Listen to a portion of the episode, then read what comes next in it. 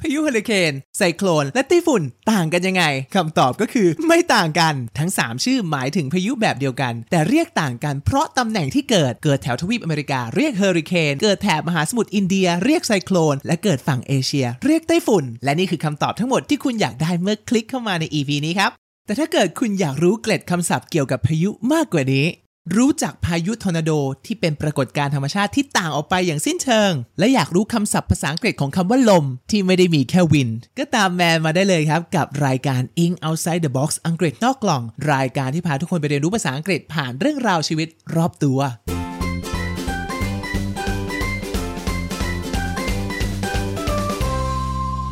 ให้ทุกคนแมนฮะ เรื่องของเรื่องคือแมนเองก็เคยสับสนนะ เพราะเคยได้ยินคำว่าเฮอริเคนไซโคลนและไต้ฝุ่น คุ้นหูทั้ง 3คำนี้มาตั้งแต่เด็กเลยฮะ แต่วันดีคืนดีเนี่ย ต่อมสงสัยมันก็ทำงานว่า เอ๊ะ แล้วอีสามอย่างนี้มันต่างกันยังไงหรอ จจริง ๆ มีคนทำคลิปอธิบายไว้เยอะพอสมควรแล้วนะฮะ แต่วันนี้แมนจะพามาแตกศัพท์และเล่าผ่านมุมมองอังกฤษนอกกล่อง รับรองว่าไม่เหมือนใครแน่นอนครับ แต่ก่อนจะไปฟังเรื่องหลักของเราแน่นอนเลย ก็ต้องขอตัดเข้าสู่ช่วง Pre-test ทดสอบอบก่อนฟัง สายลมพัดแผ่วเบา ภาษาอังกฤษเรียกว่าอะไร ข้อที่ 1 breeze ข้อที่ 2 gust เฉลยอยู่ท้าย episode นะครับ แรกสุดเลยนะฮะ เราควรจะไปรู้คำกว้างๆ หรือ generic term ที่ไว้ใช้เรียกพายุกลุ่มนี้แบบรวมๆ กันก่อนดีกว่า เหมือนเวลาเราพูดถึง apples mango watermelons เนี่ย generic term ของสิ่งของพวกนี้ก็คือ fruit ผลไม้ครับ แล้วไอ้เจ้าพายุ 3 อย่างเนี้ยเขาเรียกรวมๆว่าอะไรกันล่ะ เรามาตั้งกันที่คำนี้ครับผม tropical cyclone tropical T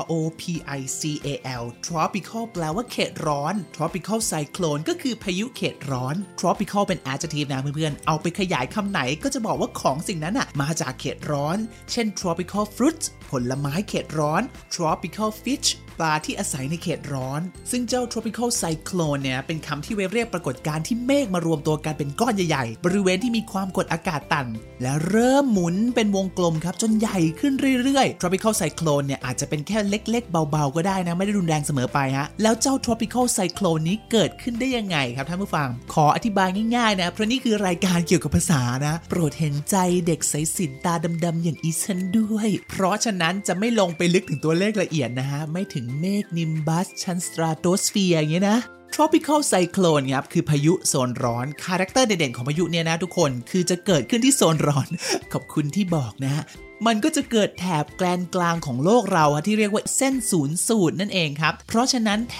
บขั้วโลกที่หนาวเย็นเนี่ยก็จะไม่เจอพายุนี้นะฮะ เพราะคีย์สำคัญที่เป็นขุมพลังให้เกิดไซโคลนก็คือน้ำอุ่นครับ ให้ท่านผู้ฟังลองนึกภาพนะทะเลกว้างใหญ่ไพศาลนะฮะ น้ำทะเลเนี่ยมันโดนแดดส่องจนร้อน พอร้อนก็ระเหยเป็นไอ อีไอน้ำเนี่ยมันเบาใช่ไหมครับ มันก็ลอยขึ้นไปรวมกันบนฟ้า พอไอน้ำลอยขึ้นไป อีผิวน้ำตรงเนี้ยอากาศมันก็จะน้อยลง อากาศที่อื่นมันก็ไหลพัดมาเติมตรงนี้ แล้วก็โดนแดดส่องจนระเหยขึ้นไปอีกลอยไปอีก ไปรวมกับเมฆเดิม เป็นวงจรแบบนี้ไปเรื่อยๆ จนมันบูมกลายเป็นมวลอากาศขนาดใหญ่ ทีนี้โลกของเรามันก็หมุนใช่ไหมถามให้แน่ใจก่อนเออโลกหมุนนะอากาศตรงนั้นที่มันเคยรวมตัวกันเนี่ยมันก็หมุนไปด้วยทำให้ลักษณะของ tropical cyclone เนี่ยมันจะเป็นวงกลมฮะและพื้นที่ตรงกลางตรงนี้เขาก็จะเรียกว่า the eye ฮะเอาละฉันรวมตัวเป็นเมฆใหญ่โตแข็งแรงแล้ว ถึงเวลาออกเที่ยวพัดไปที่อื่นบ้างแล้ว ก็เลยเป็นที่มาของฝนฟ้าพายุต่างๆ ที่เราเจอกันฮะ แต่ธรรมชาติของพายุพวกนี้ครับ พอขึ้นมาบนดินมันก็จะมักอ่อนกำลังลง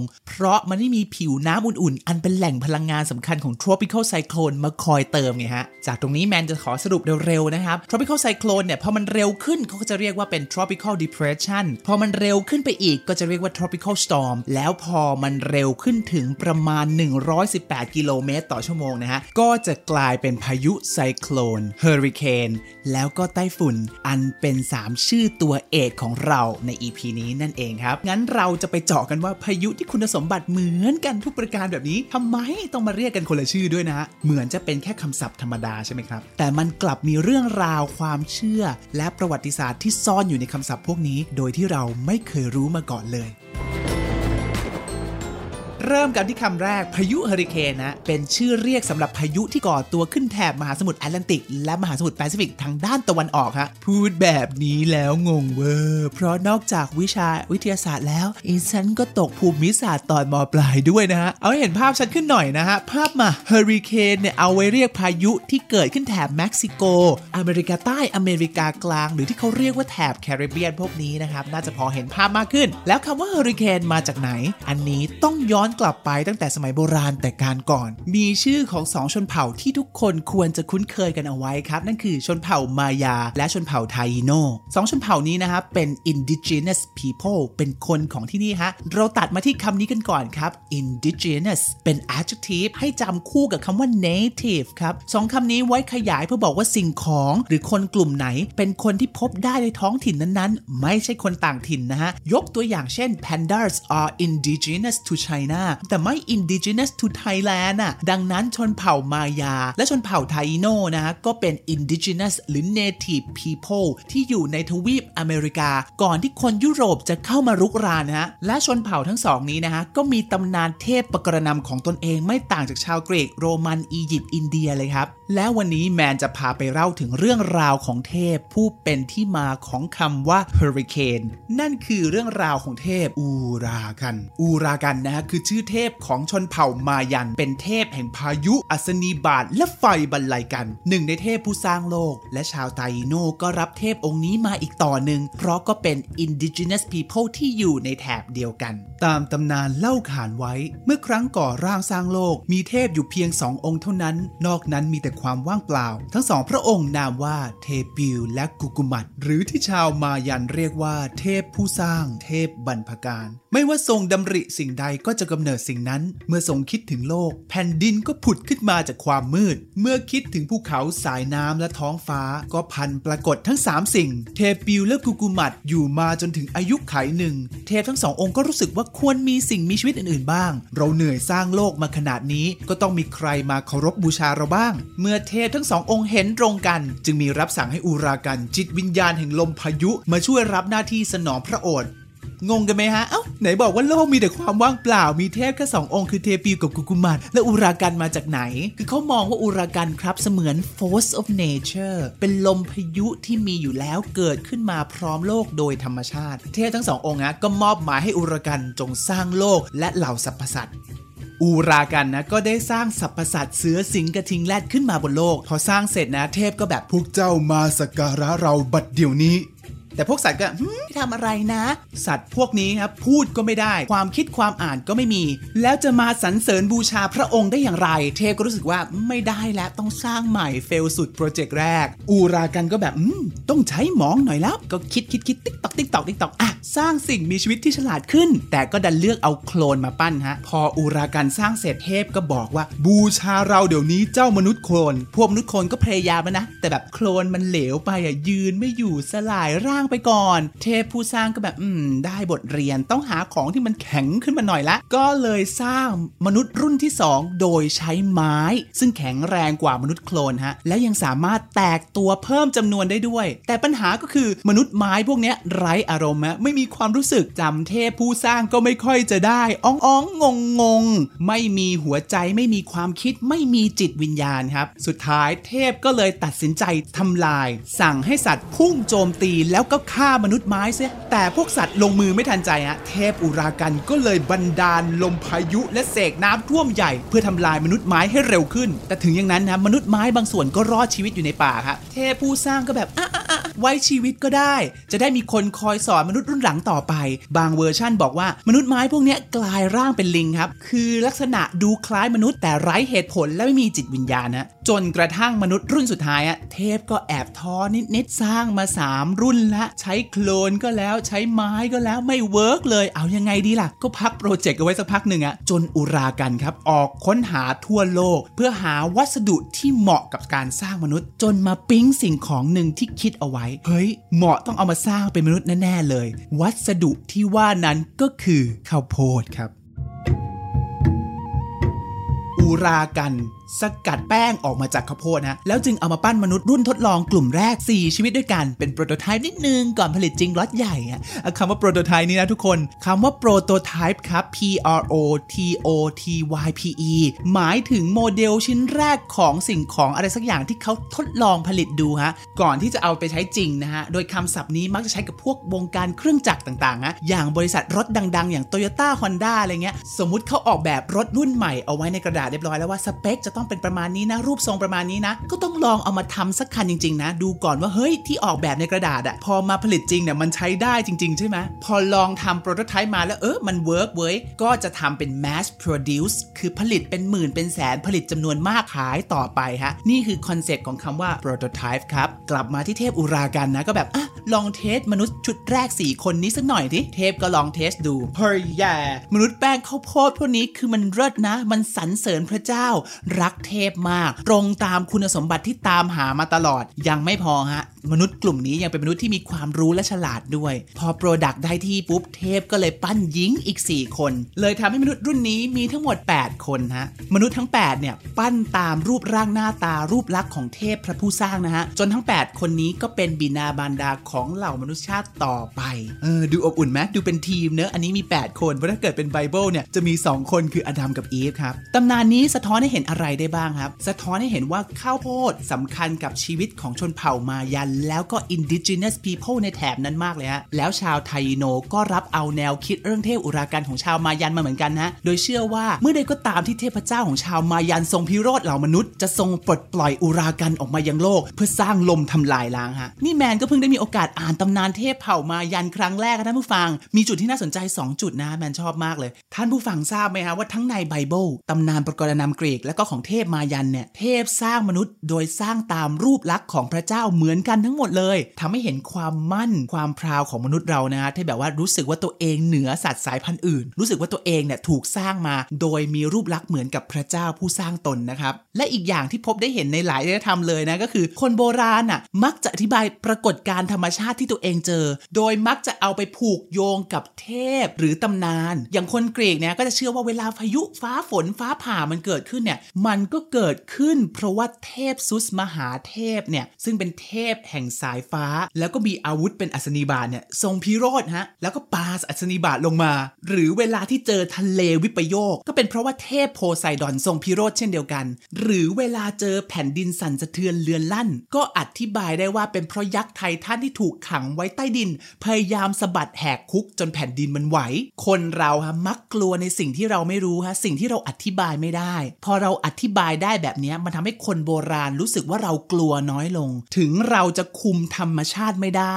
แต่เราก็รู้จักมันนะลองนึกภาพแบบอ้ายทำไมฟ้าแรบสนั่นวันไหวไปหมดเลยพี่หนูกลัวจังเลยค่ะโอ้เทพเจ้าซุดกำลังโกรธนะจ๊ะน้อง โอเค เดี๋ยวพี่หาของบูชายันให้พระองค์เดี๋ยวก็คงหายโกรธละเรื่องราวของเทพอุรากันของชนเผ่ามายันและไตโนก็มีฟังก์ชันการใช้งานไม่ต่างกันครับ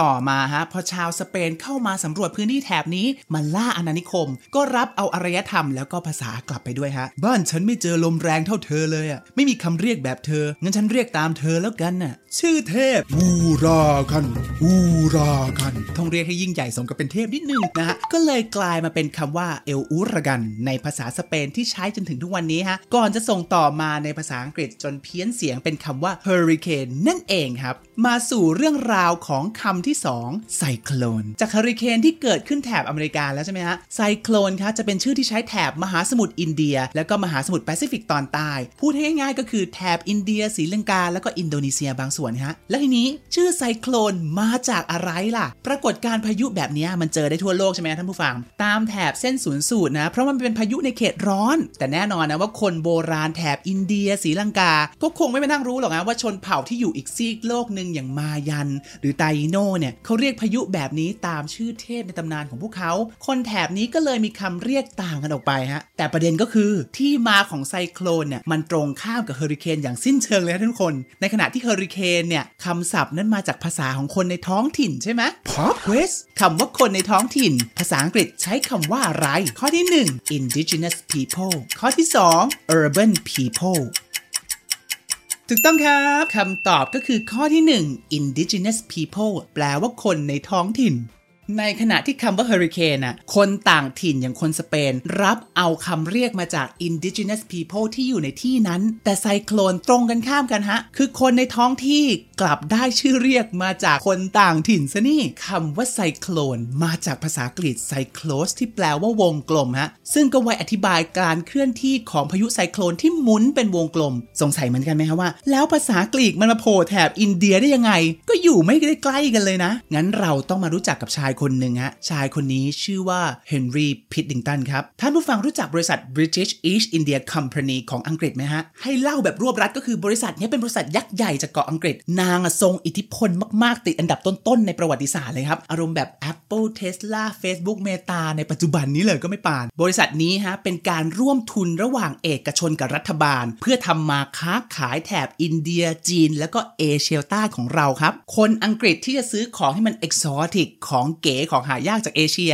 ก็คือต้องซื้อผ่านบริษัทนี้เท่านั้น ยิ่งใหญ่ขนาดไหนรู้ไหมฮะ ใหญ่ขนาดมีกองทหารเป็นของบริษัทตัวเองเลยจ้า และประเด็นคือกองทหารที่มีอยู่อะ ใหญ่กว่าทหารของประเทศอังกฤษซะอีกอู้ยก็จะมีทหารคอยอารักขาเวลาไปทำการค้าครับ และบริษัทนี้เองครับท่านผู้ฟังที่แผ่อำนาจในอินเดีย จนเป็นหนึ่งในเครื่องมือที่ทำให้อินเดียตกเป็นเมืองขึ้นของอังกฤษ กลับมาที่พายุไซโคลนของเราครับ นายเฮนรี่พิดดิงตันเป็นกัปตันเรือชาวอังกฤษครับ มีโอกาสเดินทางมากับเรือของบริษัทนี้ด้วยเฮนรี่ฮะย้ายมาประจำอยู่ที่เมืองกัลกัตตาประเทศอินเดีย ซึ่งเป็นเมืองที่อยู่ติดกับอ่าวเบงกอลครับตามประสาเนอะของคนที่ย้ายมาประจำทำงานต่างถิ่น รู้สึกมีความเหงา มีความเปลี่ยวบ้างเล็กน้อย เฮนรี่ก็เลยสนใจศาสตร์หลายแขนงอะเรียนรู้เรื่องกาแฟ แร่เหล็กนู่นนี่นั่นเป็น hobby ของชีวิตแก้เบื่อไป จนกระทั่งวันหนึ่งฮะเขาก็ตกหลุมรักฮะแต่หลุมรักที่ว่านี้นะครับไม่ใช่เรื่องของผู้หญิงแต่อย่างใด แต่เป็นเรื่องของพายุฮะในเดือนกุมภาพันธ์ปี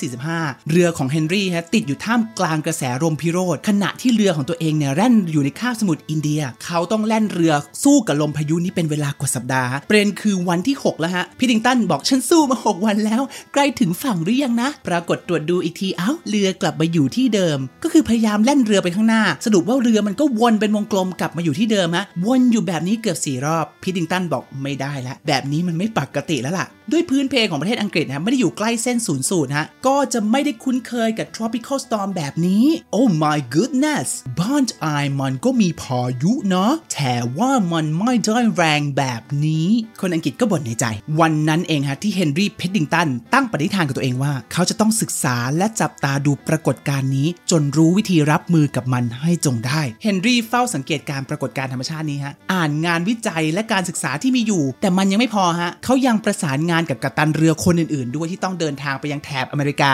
ซึ่งก็ต้องเจอพายุแบบนี้ไม่ต่างกัน รัฐบาลอังกฤษส่งข้อมูลทั้งหมดที่มีมาให้เพดดิงตันด้วยฮะ เพราะถ้าเกิดพิดดิงตันทำสำเร็จครับ หมายความว่าจักรวรรดิอังกฤษที่ต้องส่งกองทัพเรือไปทั่วโลก ก็จะทำการค้าและเชื่อมต่อกันระหว่างเมืองขึ้นได้ดียิ่งขึ้นครับพิดดิงตันครับไล่อ่านบันทึกเหตุการณ์คำให้การของกราสีเรือหลายคนที่ได้มีโอกาสเจอพายุเหล่านี้ แล้วเขาก็ได้สังเกตว่าปรากฏการณ์ทั้งหลายที่เหล่าชาวเรือเจอกันเนี่ยจะมีจุดร่วมตรงกันอย่างหนึ่งก็คือ พายุนั้นจะสงบที่ตรงใจกลางที่บริเวณ the eye ดวงตาพายุ ในขณะที่โดยรอบจะเป็นมหาพายุทรงพลังที่หมุนเป็นวงกลม ด้วยเหตุนี้ทำให้พิดดิงตันตั้งชื่อพายุนี้ว่าไซโคลน ซึ่งมาจากภาษากรีกคำว่าไซโคลสที่แปลว่าขดเป็นวงกลมเหมือนงูฮะตามภาษาคนมีการศึกษานะ คนชนชั้นสูงในสมัยก่อนนะ ชอบใช้คำภาษากรีกลาติน เพราะว่ามันดูมีความรู้ดี เอาจริง ๆ ก็ไม่ต่างจากคนไทยสมัยก่อนเลยฮะพอเราติดต่อค้าขายกับอินเดียนะเราก็รับบาลีสันสกฤตมาฮะเขาจะมองว่าใครที่รู้ภาษาพวกนี้คือคนที่มีการศึกษา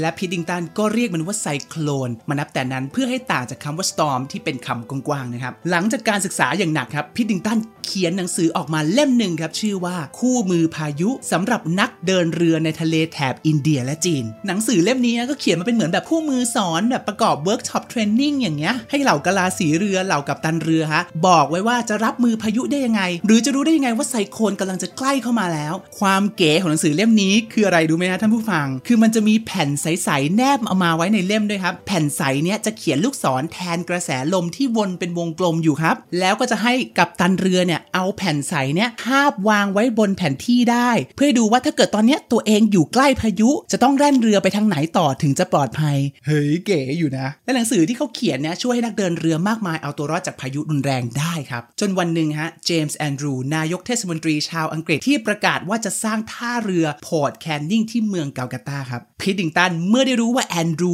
มีโครงการจะสร้างท่าเรือที่นี่ จึงได้เขียนจดหมายขอให้ล้มเลิกโครงการโดยทันที โปรดพิจารณาอีกครั้ง ด้วยพื้นที่แถบนี้อ่อนไหวต่อภัยพายุ หากสร้างท่าเรือแถบนี้แล้วไซเราอาจถูกทำลายด้วยเงื้อมือธรรมชาติเพียงไม่กี่อึดใจ แต่สรุปว่าท่านนายกเทศมนตรีไม่ได้ฟังคำเตือนของบิทินตันฮะยังเดินหน้าสร้างท่าเรือครับ ปรากฏว่าหลังจากสร้างท่าเรือเสร็จสมบูรณ์ได้ประมาณสัก 3 ปี ท่าเรือแห่งนี้ก็ถูกมหาพายุไซโคลนซัดทำลาย จนเหลือเพียงเมืองร้างในที่สุดพิดินตันเสียชีวิตในปี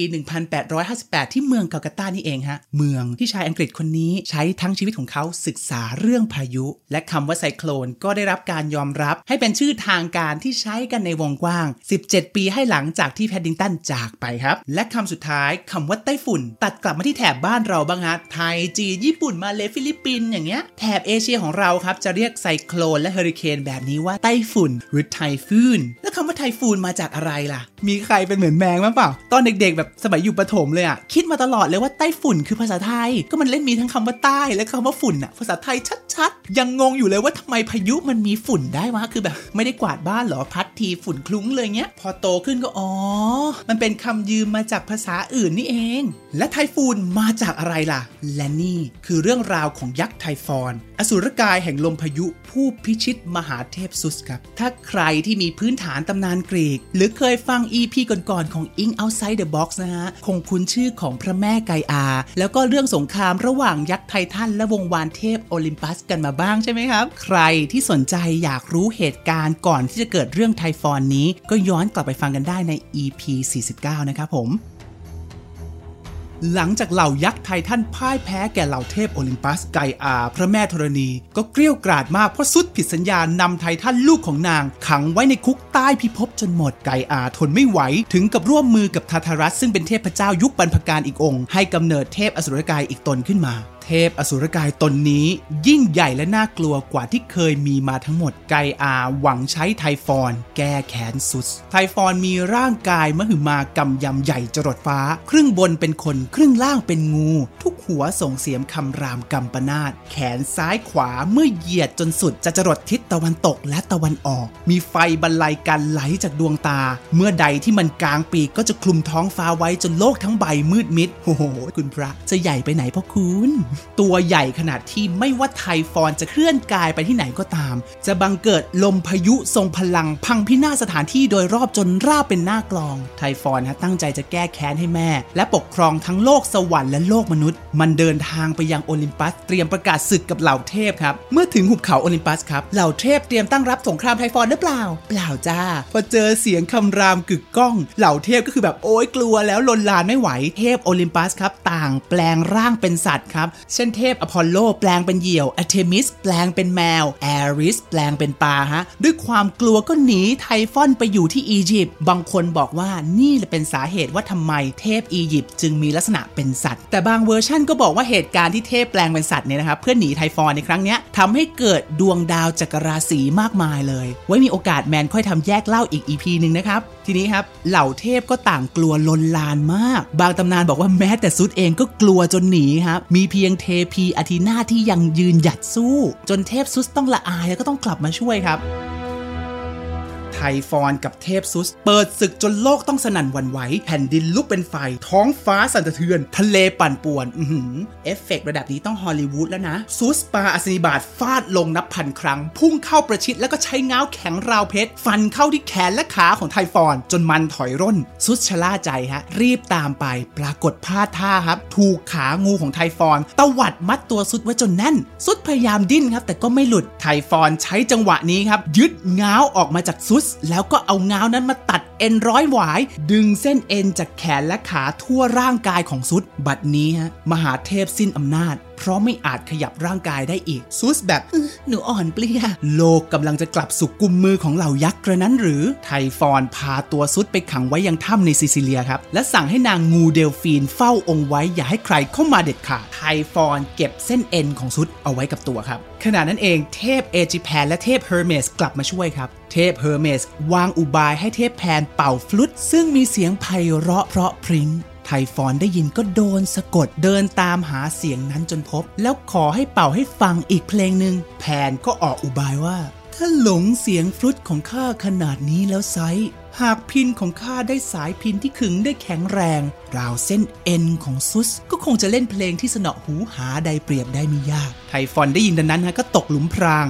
นำเส้นเอ็นของซุสให้แก่แพนไปขึงพิณ เทพเฮอร์เมสเร่งนำเส้นเอ็นไปคืนซุส ในขณะที่ไทฟอนยังเคลิ้มดังต้องมนตร์ เทพซุสกลับมามีกำลังวังชาอีกครั้งหนึ่ง ไทฟอนได้สติครับ เทพซุสกับไทฟอนกลับมาฟาดฟันกันอีกครั้งหนึ่งซุสใช้อัสนีบาตตัดแขนขาและหัวของไทฟอนได้สำเร็จจนอสุรกายสิ้นฤทธิ์ล้มลง ซุสทุ่มภูเขาไฟเอตนาทับลงไปซ้ำหมายฝังไทฟอนเอาไว้ตลอดกาลและนี่คือเรื่องราวของไทฟอน บิดาแห่งอสุรกายที่น่ากลัวที่สุดตนหนึ่งในตำนานเทพกรีกครับ ใหญ่โตจนทำให้ธรรมชาติทั้งโลกปั่นป่วน เคลื่อนกายไปที่ไหนก็ก่อมวลพายุ จนเป็นที่มาของคำว่า typhoon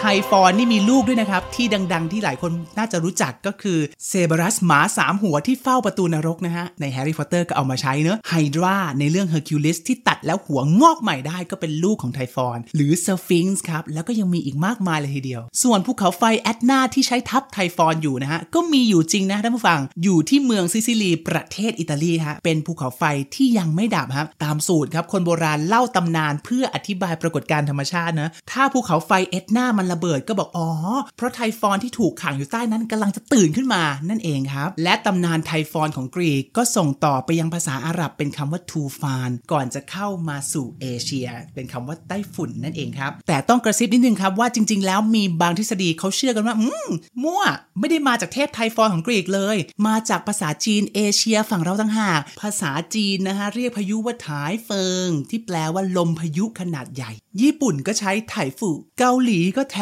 พุง เขาก็เชื่อว่าในเมื่อไต้ฝุ่นเป็นคำเรียกในแถบเอเชีย มันก็ต้องมาจากภาษาในแถบเอเชียสิ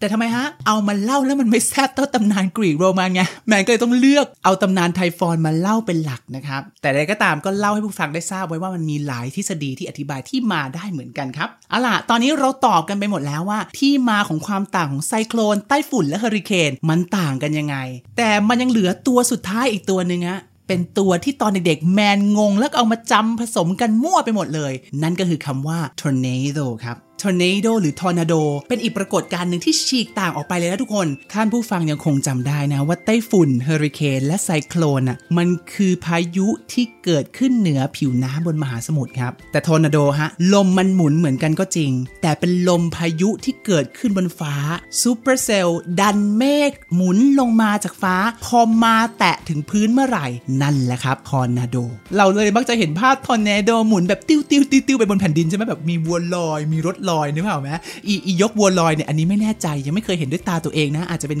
แบบภาพในหนังฮอลลีวูดที่โดนหลอกมา ถ้าเกิดใครมีประสบการณ์เคยเห็นจริง ๆ ก็มาเม้นให้แมนฟังหน่อยนะวัวลอยเนี่ย หรือมีใครรู้จักโดโรธีจากเรื่อง The Wizard of Oz ไหมฮะ นางอะบ้านอยู่ที่แคนซัสครับ แล้วก็ถูกทอร์นาโดพัดลอย จนหลุดเข้าไปในเมืองออซนี่แหละ ซึ่งชีวิตจริงในอเมริกาไอ้พวกแถบแคนซัสเท็กซัสเนี่ยเจอทอร์นาโดเยอะมาก คำว่า tornado ครับมาจากภาษาสเปน tronada ที่แปลว่าพายุครับ ภาษาอังกฤษนะฮะนอกจากใช้คำว่า tornado ได้แล้ว อีกคำหนึ่งที่ใช้เรียกได้ก็คือ twister ครับ t w i s t e r twister ครับเพราะว่า verb to twist แปลว่าบิดหรือพลิกครับ เช่นพวกคำพูดที่แบบพูดแล้วลิ้นพันเช้าฟาดผัดฟักเย็นฟาดฟักผัดยังมีไขหอย พูดแล้วลิ้นมันพลิกเนี่ย ก็จะเรียกว่าทั้ง twister เวลาดูหนังแล้วมีหักมุมครับก็จะพูดว่าหนังเรื่องนี้มันมี twist หักมุม เพราะฉะนั้น tornado ที่หมุนเกลียว เลยมีชื่อเรียกอีกชื่อว่า twister นั่นเอง งั้นเรามาเทียบกันหน่อยดีกว่าฮะว่าเฮอริเคนไต้ฝุ่นไซโคลนเนี่ย เมื่อเทียบกับทอร์นาโดแล้วมันต่างกันยังไง เดี๋ยวขออนุญาตนะ ต่อไปนี้มันจะเรียกรวมๆว่าเฮอริเคนแล้วกันนะ จะได้ไม่ต้องเรียก 3 อันยาวๆ ด้านที่1ทอร์นาโดนะคะจะมักเกิดขึ้นบนแผ่นดิน ในขณะที่เฮอริเคนมักจะเกิดขึ้นที่มหาสมุทรครับ 2. ขนาดของทอร์นาโดจะเล็กกว่าเฮอริเคนมากครับและ 3. ทอร์นาโดมักจะเกิดในช่วงเวลาสั้นๆ ไม่กี่วินาทีจนไปถึงไม่กี่ชั่วโมงฮะในขณะที่เฮอริเคนมักจะกินเวลาเป็นวันๆไปจนถึงเป็นสัปดาห์เลยก็มีและข้อ 4 ครับทอร์นาโด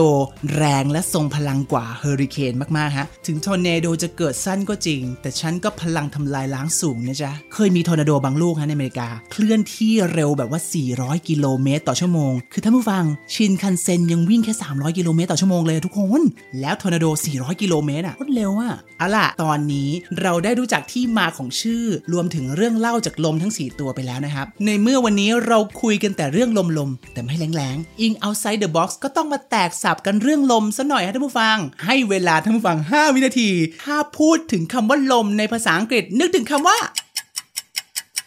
ใช่เลยฮะ แมนก็นึกถึงคำว่า wind มาก่อนเลยเด้อแต่ทีนี้ฮะ จะมาบอกคำว่า wind อย่างเดียวก็เดี๋ยวโดนคนดูด่านะ หรือถ้าใครรู้แค่คำว่า wind วันนี้ก็เตรียมรัดเข็มขัดกันแน่นๆแล้วตามมาเลยครับ ทุกคนรู้ใช่ไหมฮะว่า wind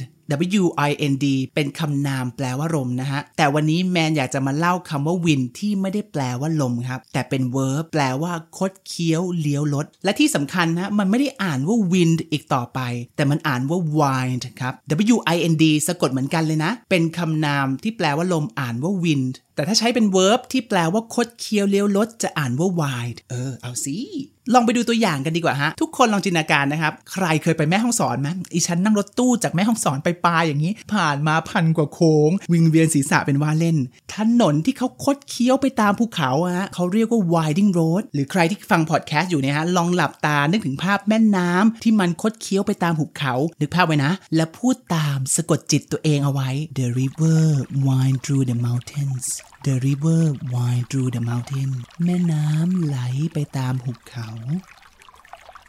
เออ ฟัง EP นี้จบแล้วต้องจำไปใช้ได้ชั่วชีวิตเลยนะ ไปดูคำที่ 2 ฮะคำว่า storm หลายๆ คนน่าจะคุ้นเคยคำนี้อยู่แล้ว storm เป็นพายุเป็นคำกว้างๆฮะเรียกพายุอะไรก็ได้เลยที่เป็นสภาวะลมแรงแล้วทีเนี้ยครับ ลมมันก็ไปฟิชเจอริงกับอย่างอื่นได้ เช่นลมมาพร้อมกับฝน ลมมาพร้อมกับฟ้าแลบ ลมมาพร้อมกับฟ้าผ่า บางทีลมมาพร้อมกับหิมะก็มี ก็เลยทำให้มีคำเรียกต่างๆ กันออกไป เช่น พายุหิมะก็จะเรียกว่า snow storm แล้วถ้าเกิดเป็นพายุฝนฟ้าขนอง ก็จะใช้คำว่า thunderstorm แล้วทีเนี้ยเวลามี thunderstorm ครับ มันไม่ได้มีแค่ฟ้าผ่าปังมาอย่างเดียว บางทีมันมีฟ้าแลบแสงแวบๆแต่ไม่มีเสียงไงฮะ อีแสงแวบๆที่ไม่มีเสียงเนี้ยเราเรียกว่า lightning ถ้ามีเสียงปึ้งลงมา จะเรียกว่า thunder ที่แปลว่าฟ้าผ่า และอีกอันหนึงครับ storm surge storm surge คืออะไร ให้ท่านผู้ฟังนึกภาพนะฮะพอเกิดพายุในทะเลปุ๊บ ลมพายุมันพัดน้ำทะเลเข้ามาจนถึงชายฝั่งกลายเป็นคลื่นสูง เขาก็จะเรียกสิ่งนี้ว่า storm surge นั่นเองครับ เรารู้คำเบสิกอย่าง wind กับ storm ในแง่มุมอื่นๆไปแล้ว เราลองมาดูคำใหม่ ๆ กันบ้างครับคำที่ 3คำว่า gust G U S T gust ครับ คำนี้จะเป็นลมแรงๆฮะที่แบบอยู่ดีก็พัดมาวูบหนึ่งแรงๆ แล้วก็หายไป แบบนี้ฮะเขาเรียกว่า gust of wind ลองนึกภาพมาริลินมอนโรนึกภาพไหมหรือว่าชิซุกะเดินเดินๆอยู่แล้วแบบวูบลมพัดกระโปรงเปิดนะฮะแบบนี้เราก็จะพูดได้ว่า a gust of wind lifted Shizuka skirt ลมแรงวูบหนึ่งพัดกระโปรงชินสุกะจนเปิด นั่นเองครับคำที่ 4 เป็นตัว G เหมือนกันเมื่อกี้เป็น gust ใช่ไหมต่อไปครับเป็น gale G A L E gale ครับ จะคล้ายๆกับ gust ใช่ไหมฮะอย่างเมื่อกี้ gust คือเป็นลมแรงมาวูบเดียวแล้วก็หายไป แต่ gale ครับเป็นลมแรงที่ต่อเนื่องกว่า gale คือแรงกว่าวิน แต่ก็ยังไม่แรงถึงขั้นสตอมนั่นเองครับท่านผู้ฟังลองนึกภาพตัวเองอยู่เดินอยู่ตามถนนเคยไหมแล้วแบบลมมันพัดมาวูบจนหมวกเราปลิวไปตามถนนอย่างเงี้ยเราก็จะพูดได้ว่า I can't keep my hat on because of the gale I can't keep my hat on because of the gale ฉันน่ะหมวกปลิวไปเพราะว่าลมมันพัดแรงเหลือเกิน และคำที่5ฮะเปลี่ยนบ้าง EP นี้เจอแต่ลมแรงๆมาทั้งตอนละ หน้าชาไปหมดแล้วนะ ขอเป็นลมเบาๆ บางๆ บ้างละกันนะ กับคำนี้ครับคำว่า breeze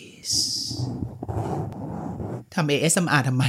ก็คือก็คือมันลมโชยไงฮะ จะมาแบบออกเสียงกระโชกโคกห้าวแบบ storm gust gale อะไรเงี้ยมันไม่ได้ มันไม่ได้ feel มันต้องแบบ breeze breeze นะฮะก็คือ a gentle wind ครับผม ลมที่มันพัดเบาๆ อ่อนโยน เวลาเรานั่งชิลๆ อยู่แล้วมีลมอ่อนๆ ลมโชยโบกโบยพัดมาอย่างเงี้ยฮะ ก็จะเรียกว่า breeze ครับ เช่น I need a cool breeze on a hot summer day ฉันต้องการลมเอื่อยๆ เย็นๆ ในวันฤดูร้อนๆ และนี่ฮะคือการสืบเรื่องราว และแตกศัพท์จากลมพายุที่หลายคนได้ยินกันมาตั้งแต่เด็กครับ หวังว่า EP นี้นะฮะจะทำให้ท่านผู้ฟังเข้าใจความแตกต่างระหว่างไซโคลนเฮอริเคนไต้ฝุ่น และทอร์นาโดกันได้มากขึ้นนะฮะ ส่วนครั้งหน้าเราจะมาพูดคุยกันเรื่องอะไรนั้น อย่าลืมติดตามกันใน Eng Outside the Box อังกฤษนอกกล่องสำหรับวันนี้ลาไปก่อน สวัสดีครับ ถ้า episode นี้มีประโยชน์กับคุณ ก็ติดตามอังกฤษนอกกล่องพอดแคสต์ได้ทาง Spotify และ Apple iTunes ใครอยากเสพแบบเห็นภาพก็ไปตามกันได้ที่ YouTube หรือใครชอบย่อยง่ายเข้าใจเร็วกับคลิปสั้นๆ ก็เข้าไปเจอกันที่ TikTok search คำว่า Eng Outside the Box หรือพิมพ์ภาษาไทย อังกฤษนอกกล่อง แล้วพบกันครับ